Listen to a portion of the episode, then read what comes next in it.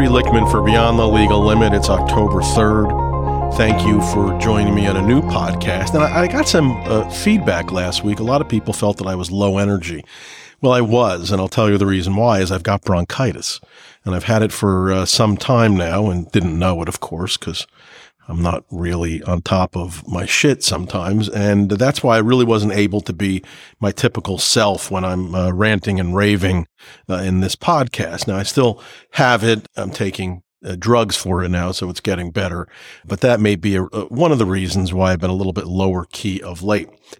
Now, this is going to be a little bit of a longer uh, podcast. Um, I'm going to split it up into two parts so you can take a break in between. It's a short part and then it's a lengthier part. And I promise to speak about one of the craziest cases I've ever had that is really forgotten to history.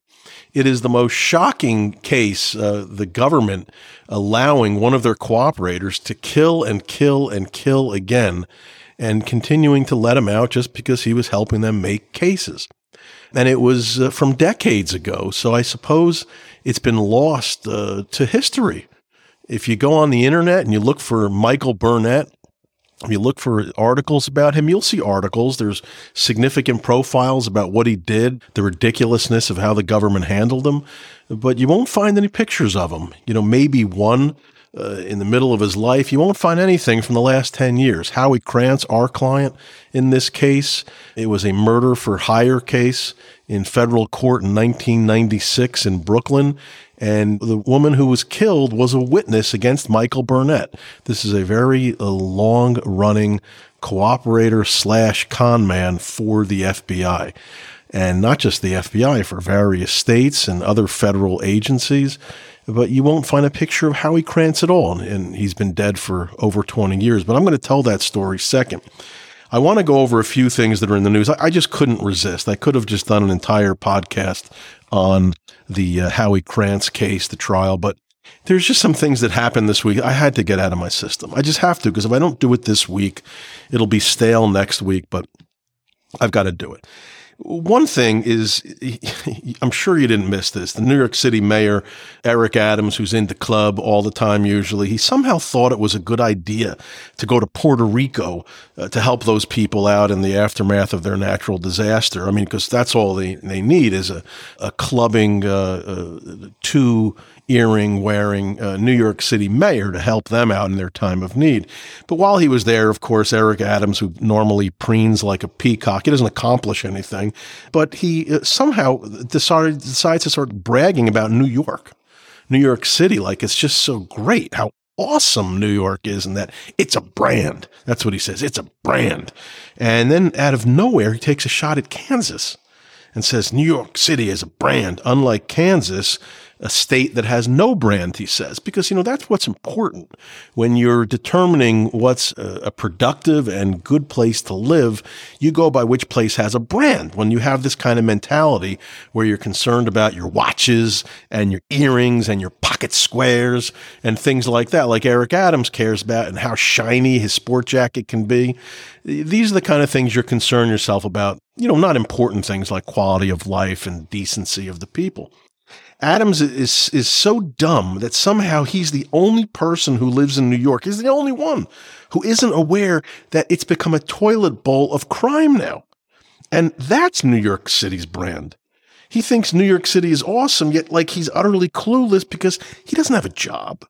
I mean, he doesn't have a job. He should have a job as the mayor but he doesn't have a job. He just goes out. He parties. He's got bodyguards and he goes to the clubs and he's got the bodyguards with him 24 7. So he doesn't know that there's any kind of crime issue because it doesn't impact him. This is a 62 year old dude who goes clubbing every night. Think about that. He refers to himself in the third person, like Bo Jackson. Think how much of an imbecile you have to be. Bo Jackson was an athlete of a cent- of the century, perhaps. This was like a, a throwback to like Jim Thorpe. He can refer to himself in the third person. Eric Adams is a nobody. He's a nothing. He's a, he's a grifter. He refers to himself in the third person. Somehow Eric Adams, uh, when he was talking about what a great brand New York has, he missed the fact that crime is up 37% since he took over as mayor. And he ran on a platform, of course, of reducing crime, and it only just went up significantly more. Murders are up 34% compared to 2021. Shootings are up 13% from 2021 to 22. Grand larcenies up 41%. Robberies up 37%. To top it off, he sent up tent. He set up tent camps for illegal immigrants in a flood zone, uh, not near any subways in the Bronx. Even uh, Andrea, what is her name? Alexandria Cortez Jimenez, AOC. She's appalled at how clueless uh, Eric Adams is, and that's saying a lot. If AOC thinks you're clueless, you really got to be, you know, off the deep end. And do you really want that giant migrant tent camp in your neighborhood of these illegals that we haven't vetted that are just going to set up tent in your neighborhood? A thousand of them? Guess what follows with them? Can you guess? Well, just more crime. And what better place to have it than in the Bronx? Because they really deserve that. They deserve more crime. And at the same time, Adams was bragging about how awesome New York is, a 61 year old grandmother and a 9 11 first responder. This was a 24 year EMT who was scheduled to retire in six months and described by everybody who knew her as like the loveliest person. Well, she was stabbed more than 20 times by a lunatic in the middle of the day in a quiet neighborhood in Queens. This was last week. Two days earlier, a defund the police socialist Queens councilwoman, this Tiffany Caban, released a public safety guide discouraging merchants from calling the cops. And that was in the very area where this poor EMT was massacred in broad daylight. This guide that she put out urges small business owners you don't call the cops. You dial you dial 311, not 911. You seek mental health services for people who are hacking you up with a machete. Um, and you engage in community mediation instead of calling 911 to summon the police when there's trouble. That's what she thinks. The guide also advises merchants to, quote, give the person causing harm the chance to correct their behavior before seeking intervention. So while they're hacking the shit out of you, cutting your arms off, taking a meat cleaver to your head, you say, excuse me, I want you to have a chance to correct your behavior before we try to stop this. Say no. Say stop, or that is not okay. Sir, you are chopping me up with a machete Please stop. This is not okay. This is bad behavior. That's what the guide says you're supposed to do. She tweeted, We're distributing them to local businesses so our neighborhood is equipped with better ways of solving problems than simply summoning police every day a challenge arises. Listen, when you're getting hacked up by a lunatic, that is not a challenge. That's a murder. Okay, that's a murder. Of course you call the police. But she tweeted that, and that was when she was circulating her Small Business Public Safety Resources Guide. When she was criticized by a Queen's mother of five who was pummeled 10 days ago in the subway on her way to work, she was pummeled to the point that she lost sight in one of her eyes. Caban tweeted, Subway violence is a one in a million event. Let's not fear, let's not let fear mongering politicians and corporate media outlets scare us into thinking we have a dangerous, scary public transit system. That's what she tweeted. First of all, it's not one in a million. I ride the subways. It's wildly dangerous. There are homeless people on them all the time. There's not enough cops on the uh, subway platforms. Nobody wants to ride the subways anymore. It's not one in a million. Not even close to one in a million, you fucking lunatic. It's very, very dangerous in New York City.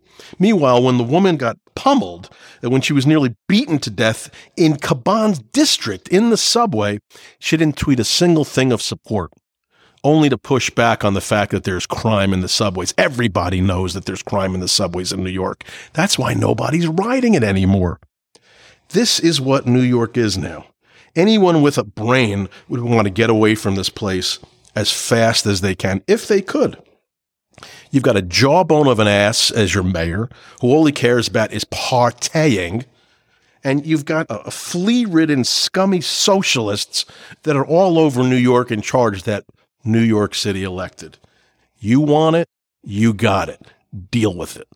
Now, the, the next subject up is, is Kamala Harris. I mean, this woman is just like a walking disaster. She gave a speech after the, the hurricane in Florida basically destroyed half the place. Instead of doing all that she could to help the situation, like everything else she does in her life, she makes it bad, makes it worse, and of course makes it about race or some other woke, worthless bullshit. She said, This is after the place is licking its wounds. There are dead people all over the place. Uh, so many homes have been destroyed. People are homeless. She said federal aid would be given out to minorities first. This, because she's all about minorities. This is a lunatic moron, an affirmative action hire who is so incompetent she should be locked in a closet and the key should be thrown away. She should never be heard from again. How would you like to be someone who just had their house destroyed in Florida and this cackling imbecile tells you that because you're white, you're going to have to wait for help behind all the minorities? Aid should be given out to people who need it the most first. Period. End of story, regardless of color. And that's exactly what Governor Ron DeSantis had to say to correct this jackass. But this is the leftist slop that we've elected. As San Francisco's district attorney, Kamala Harris locked up black parents because their children missed school. That's how much she cares about blacks. She put them in jail, the parents. As district attorney, she arrested over 8,000 people for marijuana in seven years for marijuana. But in 2019, during an interview, Harris laughed as she admitted to smoking weed herself while she was in college, but she had no problem putting black people in jail for it. She repeatedly supported the three strikes law, which is known as the habitual offender law, and she opposed reforming it. The three strike law is when an individual is sentenced to life in prison after they are convicted of three crimes. That's Harris. Those are black people that were getting life sentences. Those were the people. As Attorney General in California, she put black people in jail in record numbers. In California, black folks make up 6% of the population, but make up 29% of the incarcerated population. That's what Kamala Harris did.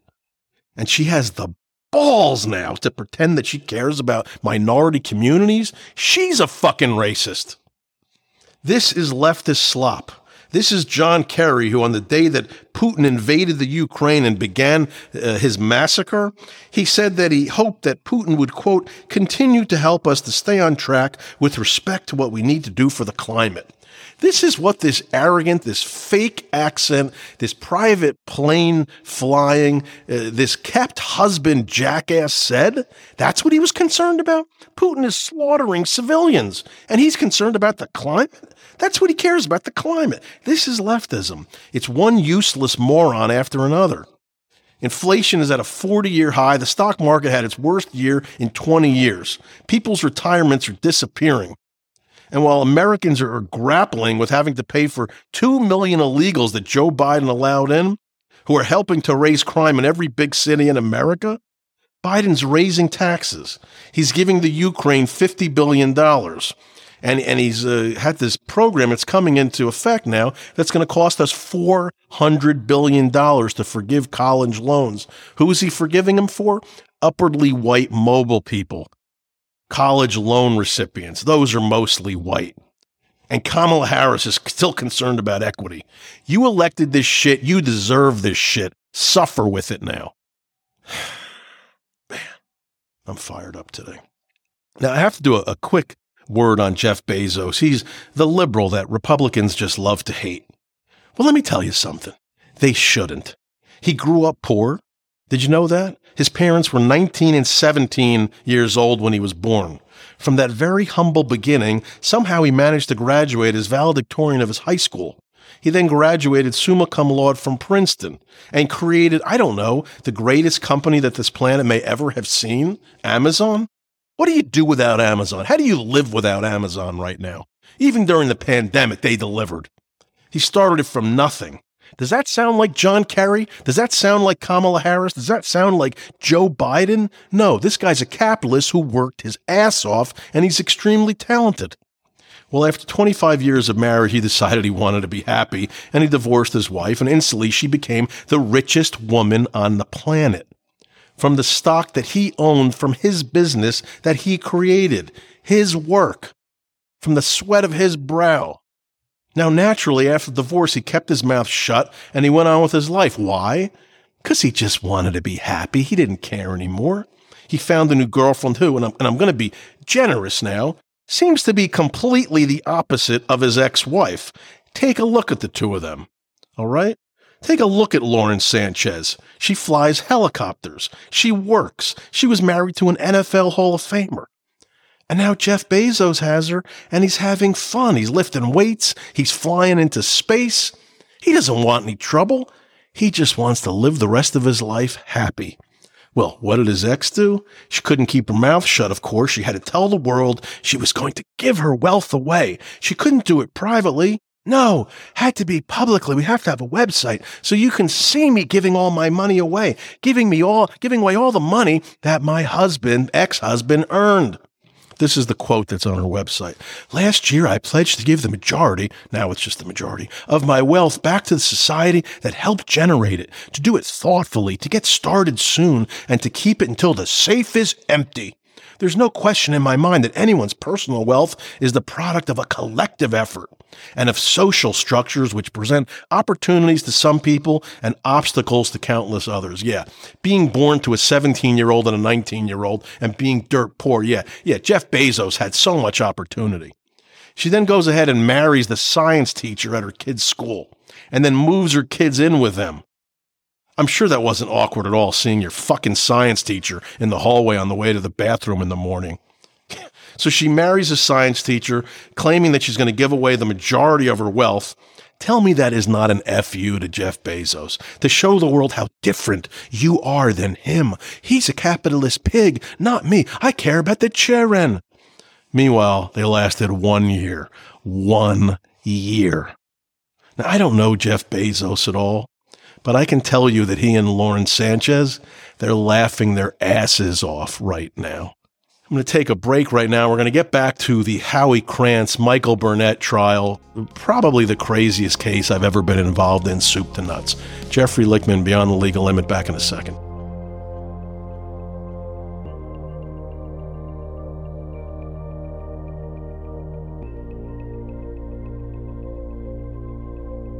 I'm back, and we're going to talk about the Howie Krantz case. And this occurred decades ago.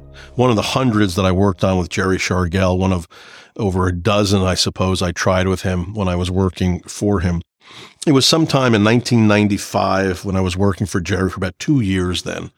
I was 29 at the time, and we got a call from a young man. He and his sister wanted to come in and hire Jerry on a federal murder for hire case. Now, this wasn't so unusual to have the meeting, and we met them. And it was a young man in his 20s named uh, Michael Krantz and his sister, two exceedingly normal young people who had an insane story to tell. As I said, I was 29 at the time, and they were about, about my age, maybe a little bit younger. Two Jewish kids who grew up in New York City, and at least from the outside, they seemed just like me they told us that their father, Howie Krantz, was in prison in the federal lockup in Brooklyn, the MDC, and he was charged with murder for hire. And it, it was just jarring, I remember, uh, to hear this coming from two kids that I could have grown up with. They could have been me. And to make it even crazier, their father was a 67 year old attorney in New York City, an entertainment lawyer.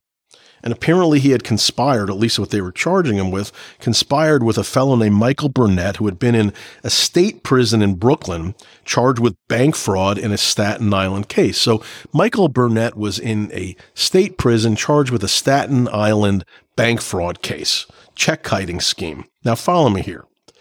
Krantz was charged in a federal murder for hire case with Burnett, and he was also charged with an actual killer in the murder for hire scheme, a fellow named Stephen Brown. And the plot was allegedly uh, born by Burnett to kill the witness against him in the bank fraud case in Staten Island. The witness was a former bank teller, a 32 year old single mother named Valerie Vassell, and she had supposedly tried to help Burnett deposit millions of dollars of bad checks into the Richmond County Savings Bank. But they got caught and she cooperated with the state authorities. At the time, she identified Burnett as the man who put her up to depositing these fake checks. And at this point, she was working as a nurse's aide. She lived with her 13 year old son in the projects of Staten Island. Now, the Staten Island DA, which was prosecuting Burnett for this bank fraud, did not put Valerie Vassell into any kind of witness protection situation. They didn't even move her from her home. There was no effort made to protect this woman. And why should they have? They, they, they, they just had some old fat dude charged with bank fraud. What reason would they have needed to protect her? Well, what the DA claimed they didn't know about Michael Burnett was that he was actually Michael Raymond. He received the new name after cooperating for decades with state and federal authorities, each time after getting arrested for something. His birth name was actually Michael Rafelowitz, and his family changed it to Raymond. And it wasn't just frauds that Burnett had been charged with over the years. He had been the target of murder investigations in Florida, in New York, and in the Midwest over the years. And he was linked to, but not charged with, the death, death and disappearance of six associates of his and investors with him. One was his ex girlfriend, who he swindled, swindled out of money. He was actually charged with her murder a woman named Adelaide Stiles, but the case was dismissed in Florida 10 days before the trial. Why? Because the main witness recanted his statement, his statement that he and another guy had committed the murder at the behest of Burnett. But somehow none of this information found its way to the Staten Island DA, and Valerie Vassell continued living in the same small apartment in the projects with her young son. Nice, right? So while sitting in jail in the Brooklyn house of detention, Burnett plots Valerie's murder, according to the charges. He then enlisted the help of a black killer inmate named Irving Jones. He wanted this inmate's gang members to kill Valerie. And he explained, at least according to uh, the witnesses, why couldn't Burnett dispatch some of his own killers? Because it's not like he hadn't done this before. He claimed, according to Irving Jones, who began cooperating with the feds, that his people were all white and it would arouse suspicion if a bunch of white dudes showed up in the projects looking for Valerie Vassell. So Jones's black gang members would have to do the job. Jones was to be paid $100,000 for the hit. But how would the information needed to kill Valerie get from the prison to the outside world, to the hitmen? You needed somebody as a go between who could visit Burnett in prison. Couldn't do it over the phones, right? And that's where Howie Krantz comes into the picture.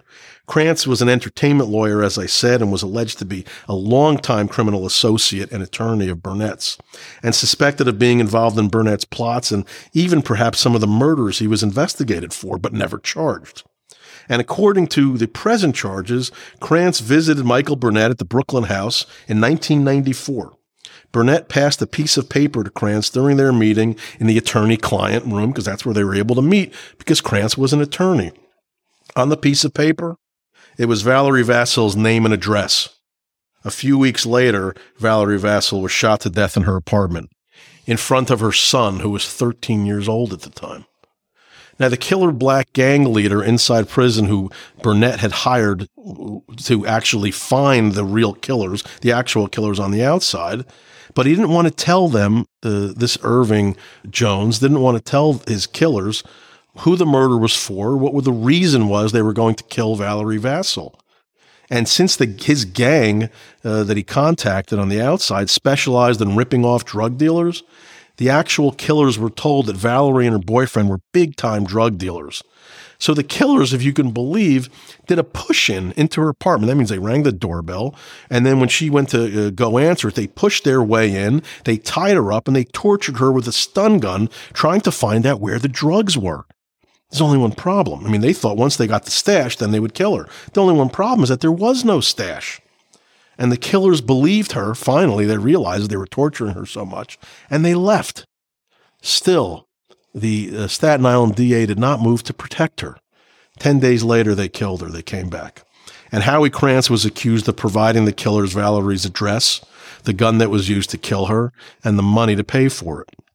Now, this was the time before the internet was really a big thing. This was early 90s and it wasn't as populated with historical information going back decades as it is now. So while we were aware at the time when we got hired that Burnett had a past where he helped the government and they kept him out of jail to commit crimes and to kill people, we had no idea of the full extent of it. It was just so much. And I'll go into that in a bit. So Jerry and I went to go see Howie Krantz in prison. He was at the MDC in Brooklyn, and it was like seeing a Borscht Belt comedian. which in fact he was as a younger man. He told us numerous times. He was old. Uh, he was balding uh, with uh, white hair. He looked, when I think back on it, he looked very much like Larry David. He was like an old Jewish guy, and he looked like an accountant. And in fact, he was a, a, an entertainment lawyer. But he was different in one way. He was so cranky and mad, and he was always complaining. I mean, it's a tough place to be. He couldn't told us that he couldn't take a shit in peace. He couldn't go to his refrigerator. He's always had a quip very quippy. He was very quippy. He didn't claim that he was just innocent. I remember because I wrote this down. He said he was very fucking innocent. And I had to visit him multiple times a, a, week. And it got exhausting listening to it. I remember. I look back on it. It's been decades. Anyway, he had a lawyer at the time who he wasn't happy with. The prior lawyer had made a bail application and it had been denied. So Howie wanted a new lawyer, which is what he told us. He hired Jerry. And I remember thinking at the time, enough with the jokes. There was always quip, quip, quip, quip, quip. The quips weren't funny, although there was one that he told us, one. And 27 years later, it still makes me laugh. I'm going to get into it in a bit. I'm not going to tell you now. This is like the big finish. I'm going to hold it over your heads. And as I mentioned last week, I took contemporaneous notes at the time for some reason. Back from the 90s, 1995. I had written an entry to myself for that prison visit with the following words Quote, Howie, I hate to tell you, but for an accused killer facing life in prison, you're a shitty comedian. You want to make me laugh? Tell me about ripping some guy's eyeballs out with silverware. Now, that line was very funny in 1995, I swear. For some reason, it doesn't quite seem as funny now. Now, the first thing we did was try to make another bail application for Howie. The problem with making a new bail application was twofold. One is that he had already lost an application and we had no new facts to present to the judge who had denied the first application. You can't just go back and ask for bail without changing something up. So what we did have is we had more property to post for bail. It was $1.1 million in property. But it wasn't really new facts we were presenting to, to convince the judge that Howie was not either a flight risk or a danger to the community. It was just a better bail application with better writing and, and letters from family and people from the community. And this occurred at a time before I was trying cases. I was only a lawyer for a few years, but I was a really good lawyer. I was really a harder worker than I was perhaps a good legal writer. But for a bail application, I was stellar. I mean, no stone was left unturned and I had succeeded in bail applications. I remember for one client on the sixth time after prior lawyers had failed five times before I'd still managed to get the defendant out. So I felt we had a shot. And Jerry obviously was a great lawyer, and if any argument needed to be had, uh, he would win the argument. But there was a second problem with the bail application, as I wrote in my contemporaneous notes from the day of the bail application, which I and I described what occurred. I actually wrote that day of the bail application. Quote, today's the bail hearing. We don't expect much, especially since, did I mention this previously? The judge is an ex federal prosecutor who unsuccessfully tried to get Jerry indicted for tax evasion, obstruction of justice, buggery, etc., etc. Now, this is what I'm adding. I'm just letting you know, kind listeners, what I meant by this. The judge was John Gleeson. This was the John Gotti senior prosecutor who had Jerry tossed off Gotti's final trial for a conflict of interest. He ended up investigating Jerry for years, tried to indict him. Gleeson had just been appointed to the bench in late 1994. I believe that the Howie Krantz Michael Burnett case was actually his first criminal trial as a judge that he presided over. So that was kind of the second big problem uh, that I'm referring to. Now back to my notes. I tell Jerry to get ready to beg and grovel for Howie's bail and bring up as many times as possible the two triple bypass operations that Howie had undergone. At 9 a.m. sharp, the judge bounds onto the bench and quickly announces that upon his review of our papers, he decided to grant our application for bail. We are shocked. Howie is going home. The judge then notes that Howie will, Howie will be on house arrest, which means he can't leave his home except to see his lawyer, doctor, or his place of worship. Considering the charges in this case, we're ecstatic. I think to myself that Howie will finally get that private shit away from all the crazy inmates he was housed with. The prosecutor is really pissed. He thought he had a lock. After all, what's worse than killing a government witness? He rails at the judge, claiming that if Howie was involved in the murder of a witness in a bullshit bank fraud case, what will stop him from killing a witness in this murder case? Good point, pal, but you're fucked. This one's over. The prosecutor won't give up, though. Quote, Judge, he pleads, he's a bad man. We have information that he's been involved in many crimes over the years. Jerry and I stare straight ahead at the judge, politely letting the prosecutor continue his, continue his bleedings to no avail. Finally, he makes a last gasp. Quote, Judge, he claims, we think Krantz may have been involved in other murders as well over the years. All of a sudden, Jerry and I hear the following You're a lying scumbag. Jerry and I freeze. That voice must be coming from inside our heads. It can't possibly be Howie, can it? You're a goddamn asshole liar. It is Howie. And now he's being dragged, face purple, contorted, from the courtroom. We're stunned. The judge, however, is firmly in control as he announces that Howie has forfeited his right to be present any longer for the court appearance, and he's also forfeited his right to bail. Quote, if your client can't act like the attorney that he once was, the judge directs, at least tell him to act like a defendant. Gleeson was right.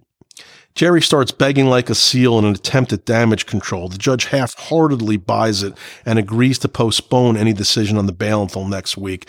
But there's no question that Howie is going nowhere. We're not winning this motion.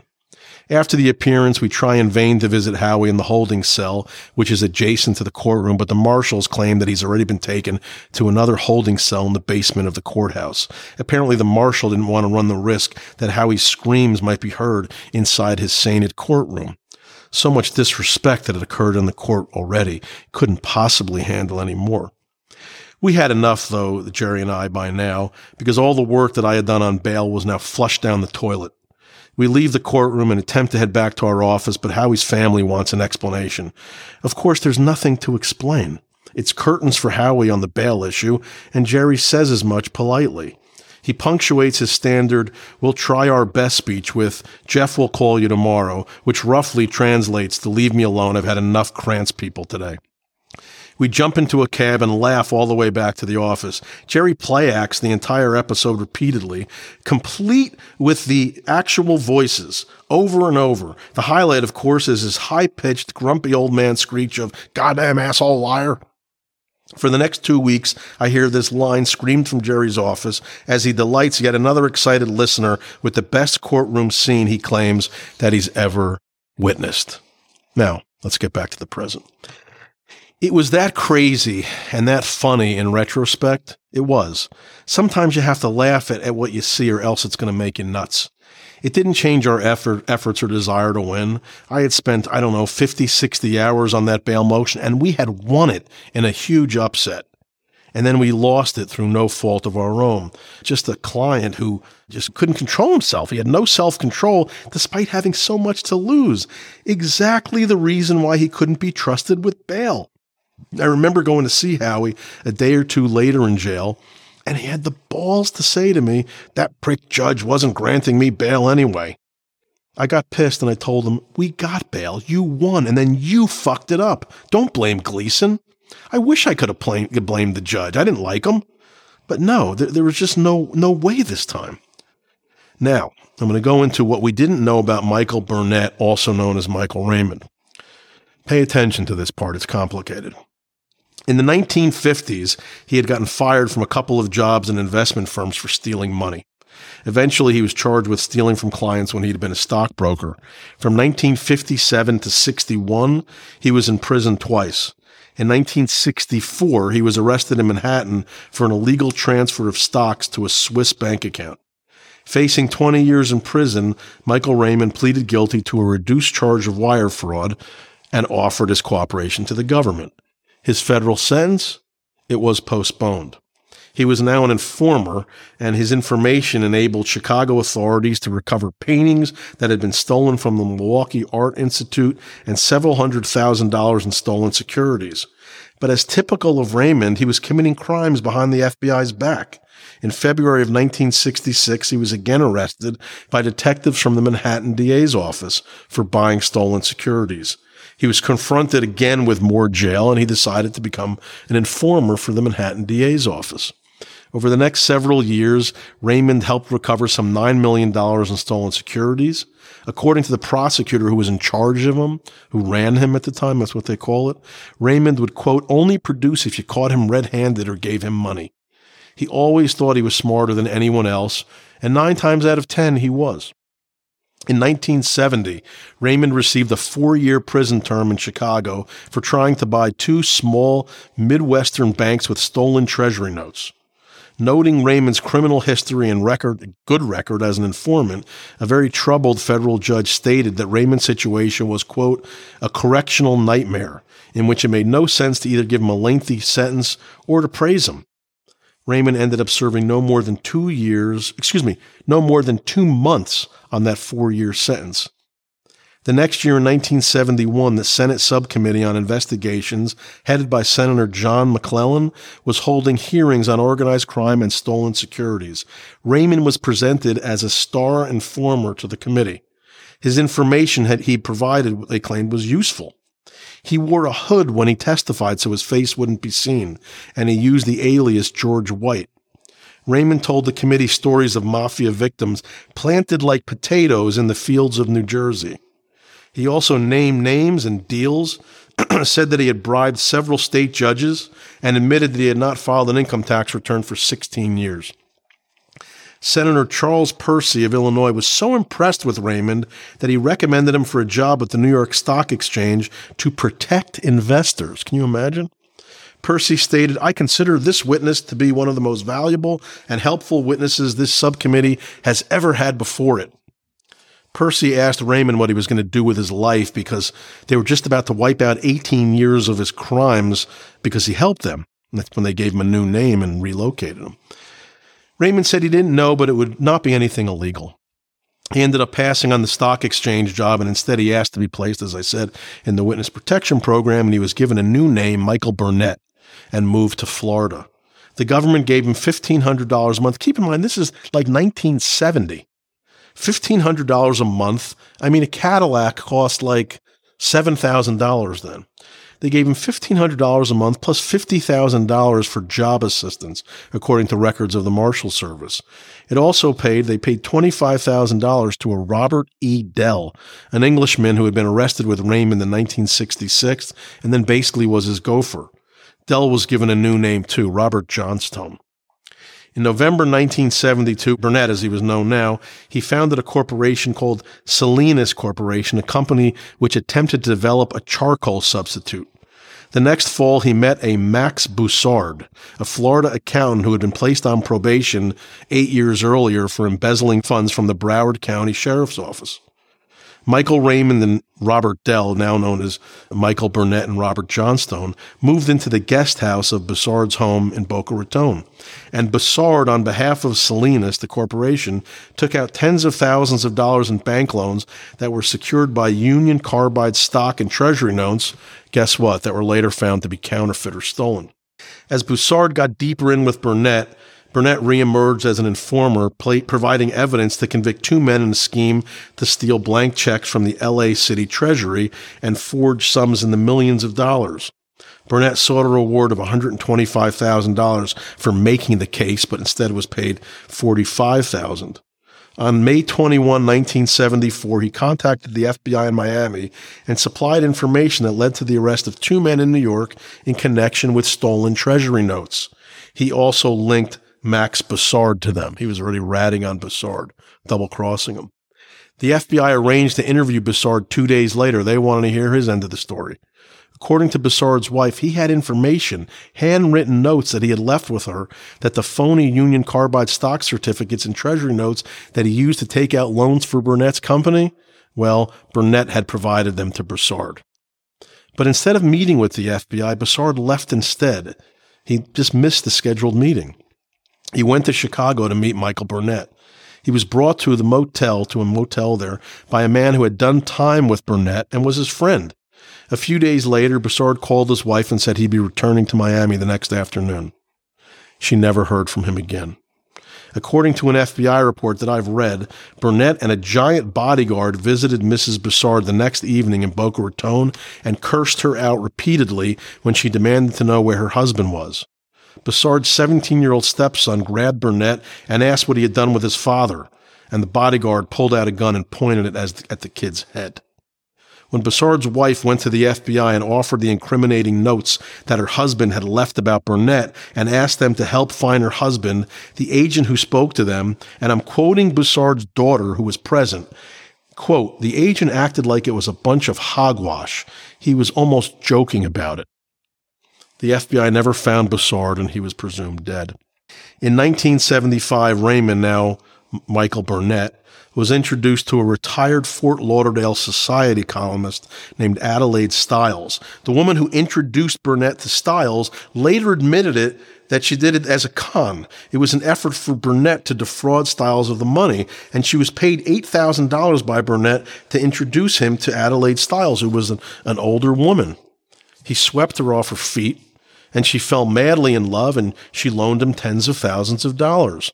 She was scheduled to take a trip to Europe to meet some friends there, but she never made it there.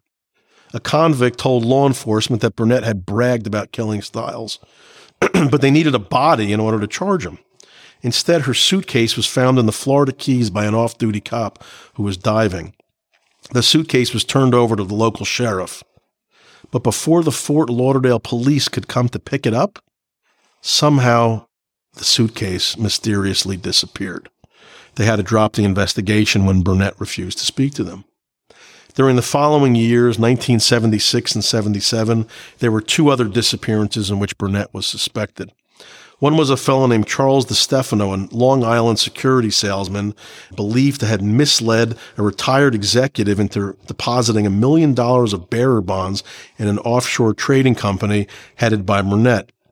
In 1976, a lawyer for DeStefano contacted the New York Attorney General and said that DeStefano agreed to come to New York for questioning and wanted to talk about Burnett. He never showed up. After a brief inquiry during which Burnett said he knew nothing of DeStefano's whereabouts, this disappearance of DeStefano was all but forgotten by authorities. The other disappearance was that of a woman named Ann Sessa, she was a 63 year old widow who met Burnett in October of 1976 at a barbecue at his Fort Lauderdale home. Two months later, she withdrew $165,000 worth of securities and flew to Switzerland with Burnett. When she returned in late January 77, she told friends she was going to the Caribbean with him. However, three months later, police found Mrs. Sessa's Lincoln Continental in the same Miami airport parking lot where Max Broussard had left his car in 1974, never to be seen again. The parking stub for Sessa showed that the car had been there since February 3rd, but no airline had a record of carrying Mrs. Sessa anywhere. Burnett said he had nothing to do with it and wouldn't speak to the FBI. The FBI learned that one of Mrs. Sessa's stock certificates had been sold in Switzerland for $26,000 after she had parked her car at the airport and vanished.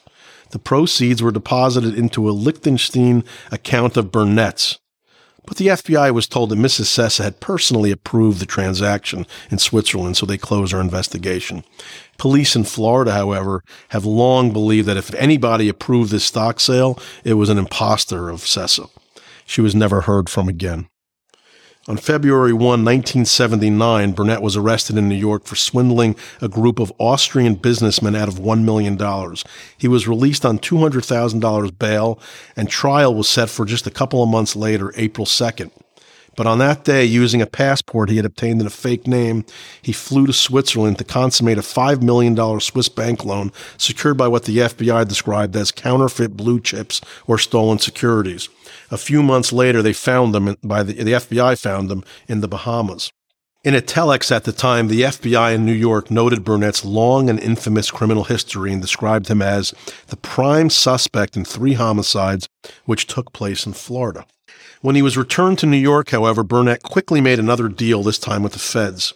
After pleading guilty to charges of both swindling uh, that he did and also for the stealing the bonds that could have netted him as much as 25 years in jail, he was sentenced to just 13 years and again became an informer. As an informer, he was routinely taken out of prison to meet with the FBI, or they had a wire put on him in an effort to make cases for the feds.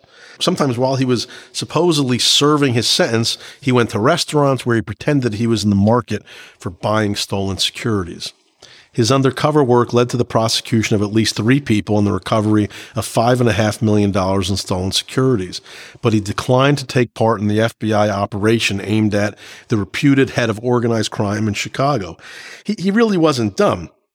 The FBI and, and the U.S. Attorney's Office let him get away with it. They let him cooperate on what he chose to cooperate on instead of everything.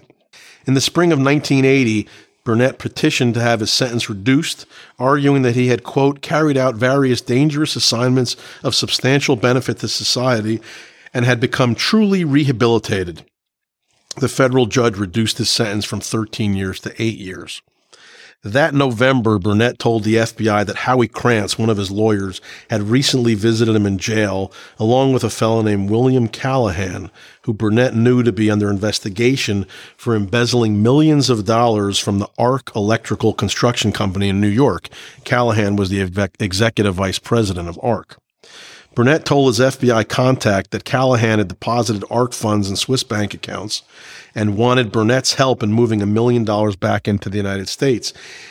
Burnett offered to send Callahan anywhere that the FBI wanted, but they felt they had enough evidence against Callahan and they turned Burnett down. Meanwhile, Callahan and a companion, a young female dancer, arrived in Chicago in March of 1981. On March 5th, 1981, the couple arrived in Chicago and registered under fake names at the Continental Plaza Hotel. A couple weeks later, their bodies were found in a Wisconsin nature preserve an hour away. They were lying face up in the grass, fully clothed, not robbed of expensive jewelry or cash. Both had been shot three times in the back of the head. The FBI told Wisconsin authorities about Burnett's involvement with the Callahans and, and the girlfriend and his attempts to cooperate against Callahan. They had found that many of the places where Callahan had traveled after the attempted cooperation, including St. Vincent's, were favorites of Burnett's. So, in their mind, it seemed that Burnett was still pulling Callahan's strings for some reason. They don't know why. Three agencies investigated the Callahan murders in the early 80s the FBI, the Kenosha County Sheriff's Office in Wisconsin, and the Manhattan DA's office, which was investigating the money that Callahan had stolen from his employer. Burnett was either uh, believed to be the shooter or the contractor of the murders, and that the calls that were made to Callahan at the Chicago hotel were from the home of the fellow, his uh, Burnett's old friend, who had taken Bessard years earlier to Chicago to meet Burnett instead of meeting with the FBI. That man who had done time with Burnett, as I said, was his friend. There was just too much circumstantial evidence in uh, law enforcement's minds. Howard Krantz was confronted with the evidence on these murders, but eventually the FBI and the state authorities dropped it. Burnett ended up serving just four and a half years of the 13 year sentence, which was reduced to eight. When the United States Parole Commission made its decision to release him, it stated that it had no information concerning the Florida disappearances or the Wisconsin murders. Quote, obviously, we should know if someone is suspected of murder, said a senior commission official. It could influence our decision. They were never told of Burnett's possible involvement in, in all these murders by the feds for some reason. Incredibly, Burnett was allowed to continue to cooperate with the federal and state authorities after this.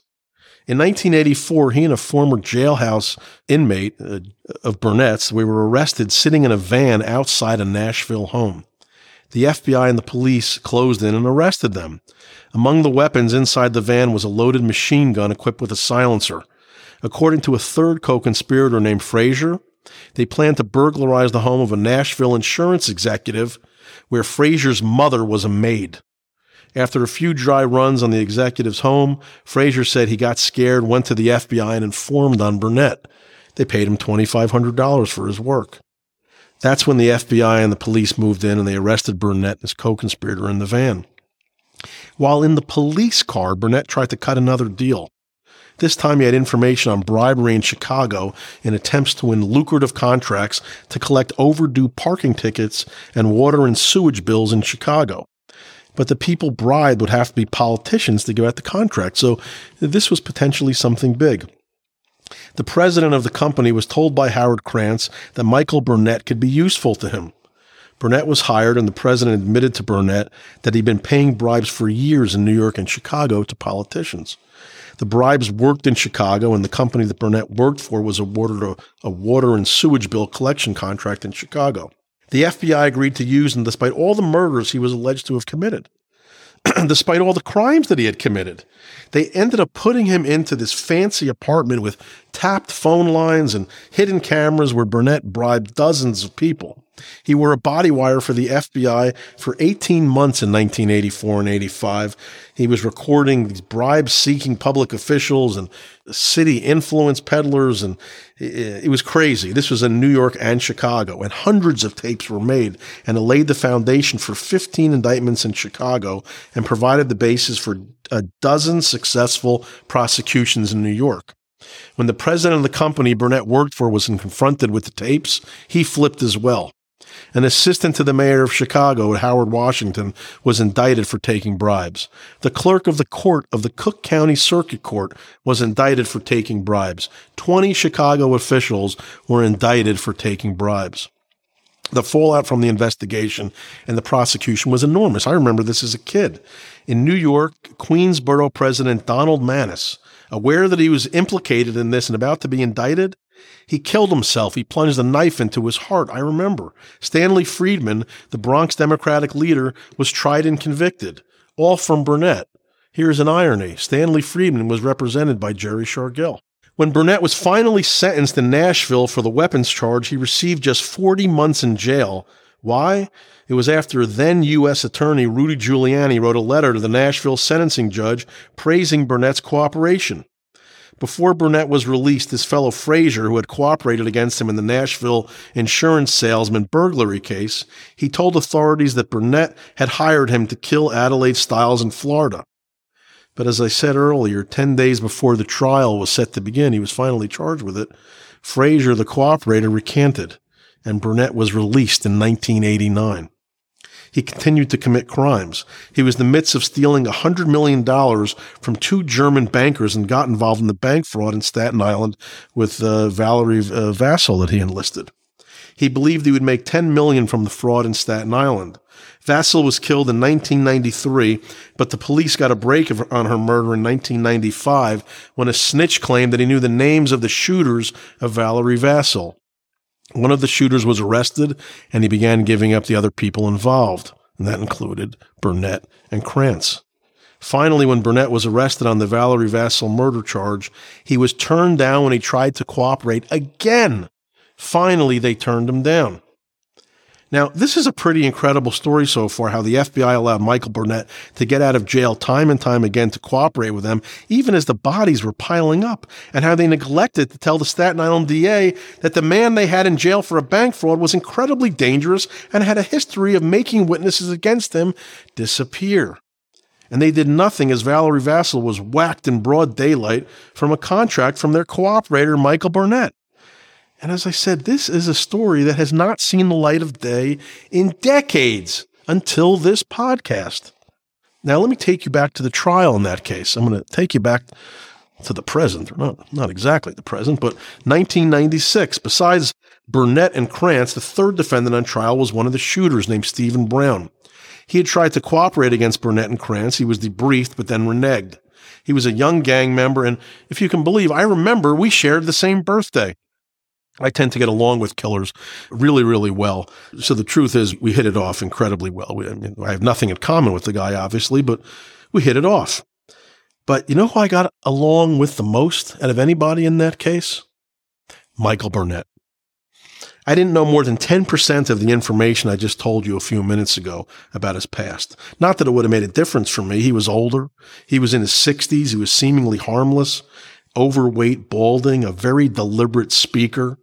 And for some reason, he got a kick out of me. I was 29 years old. Two court appointed lawyers were representing Burnett and Steve Brown, and there is a very wide range of skill sets in court appointed lawyers. The lawyers you get assigned uh, when you can't afford counsel. Steve Brown had a really good one, I remember, a fellow named Phil Katowitz. Great sense of humor, a very tall guy, lanky, thin. He looked and walked like the Pink Panther to me. Think about that in your head. And the guy always had a wisecrack ready to go, like a, a, pun or a joke. A very funny dude and a really good trial lawyer. And he was getting paid next to nothing for this case, but he didn't care. He worked hard. He had an impossible client, Steve Brown, who didn't trust Phil at all.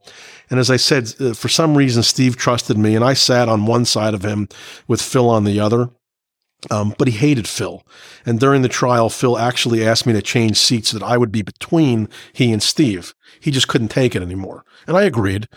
they weren't getting along, and it was frustrating for me because Phil was a big help at the trial, and I tried to convince Steve that Phil was a good lawyer. He just wouldn't have it. Burnett did not have it so lucky.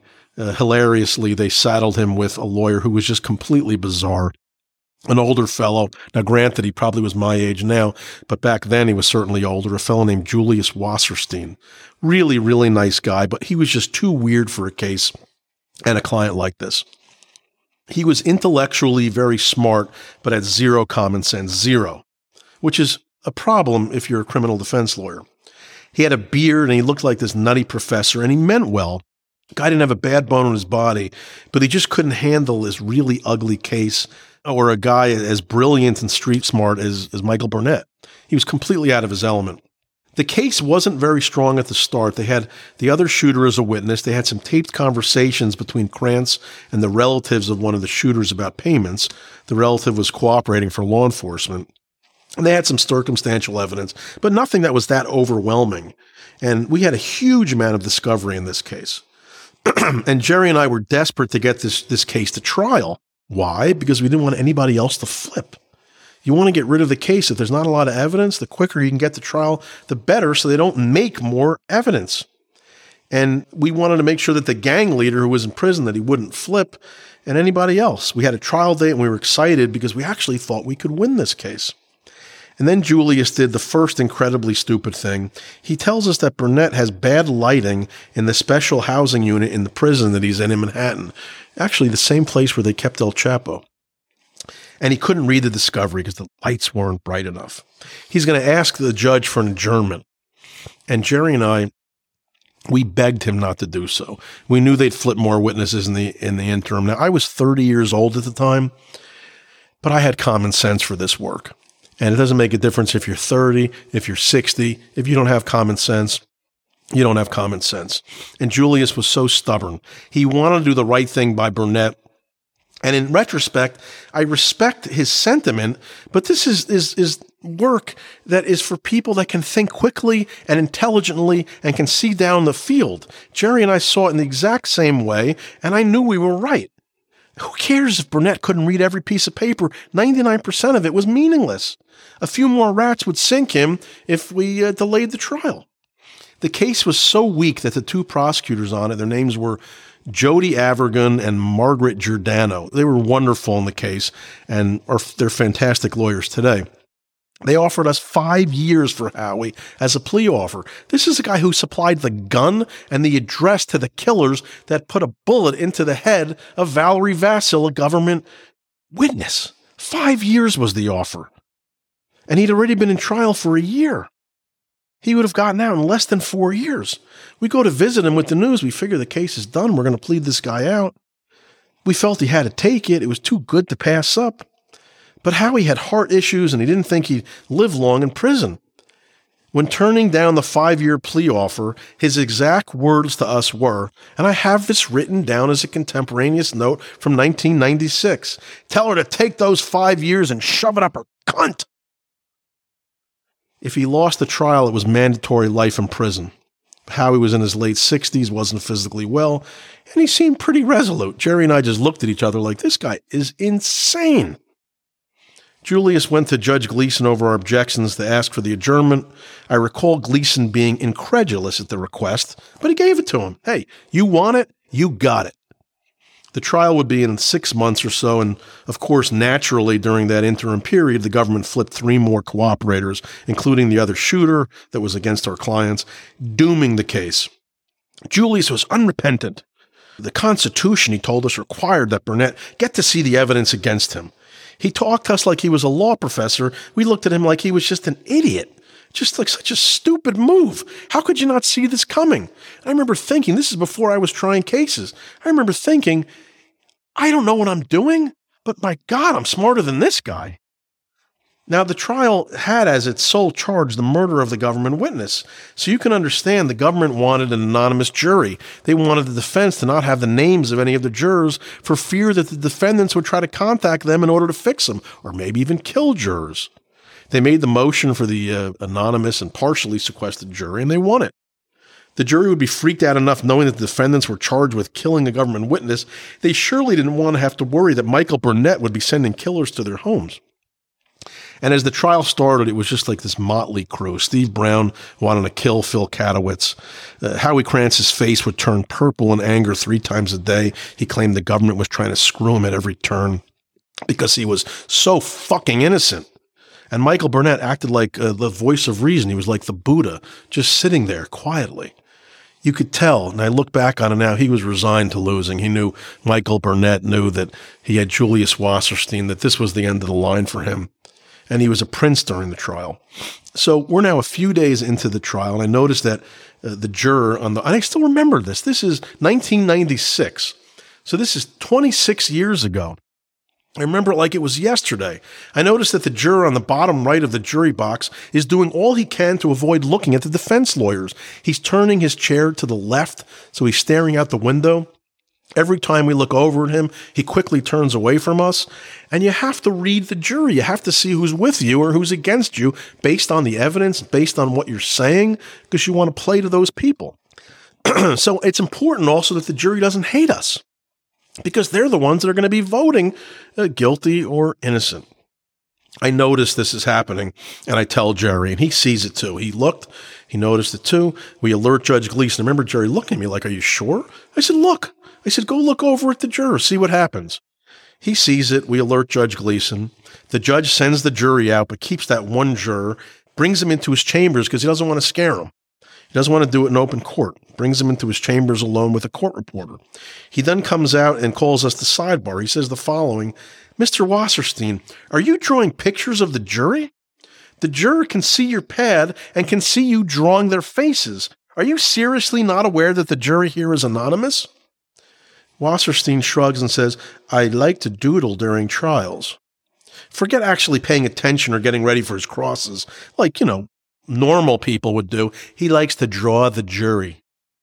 In an anonymous jury trial where the sole count is the murder of a government witness. I look at his pad. The drawing sucked. They didn't even look like the jury.